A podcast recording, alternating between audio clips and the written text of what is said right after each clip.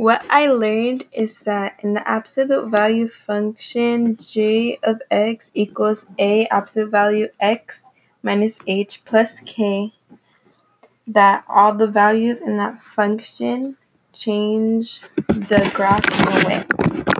Like the k will move the graph up and down, the h will make it move left and right, and the A value will make it wider or more narrow, and it will also determine if the V will be upside down or not.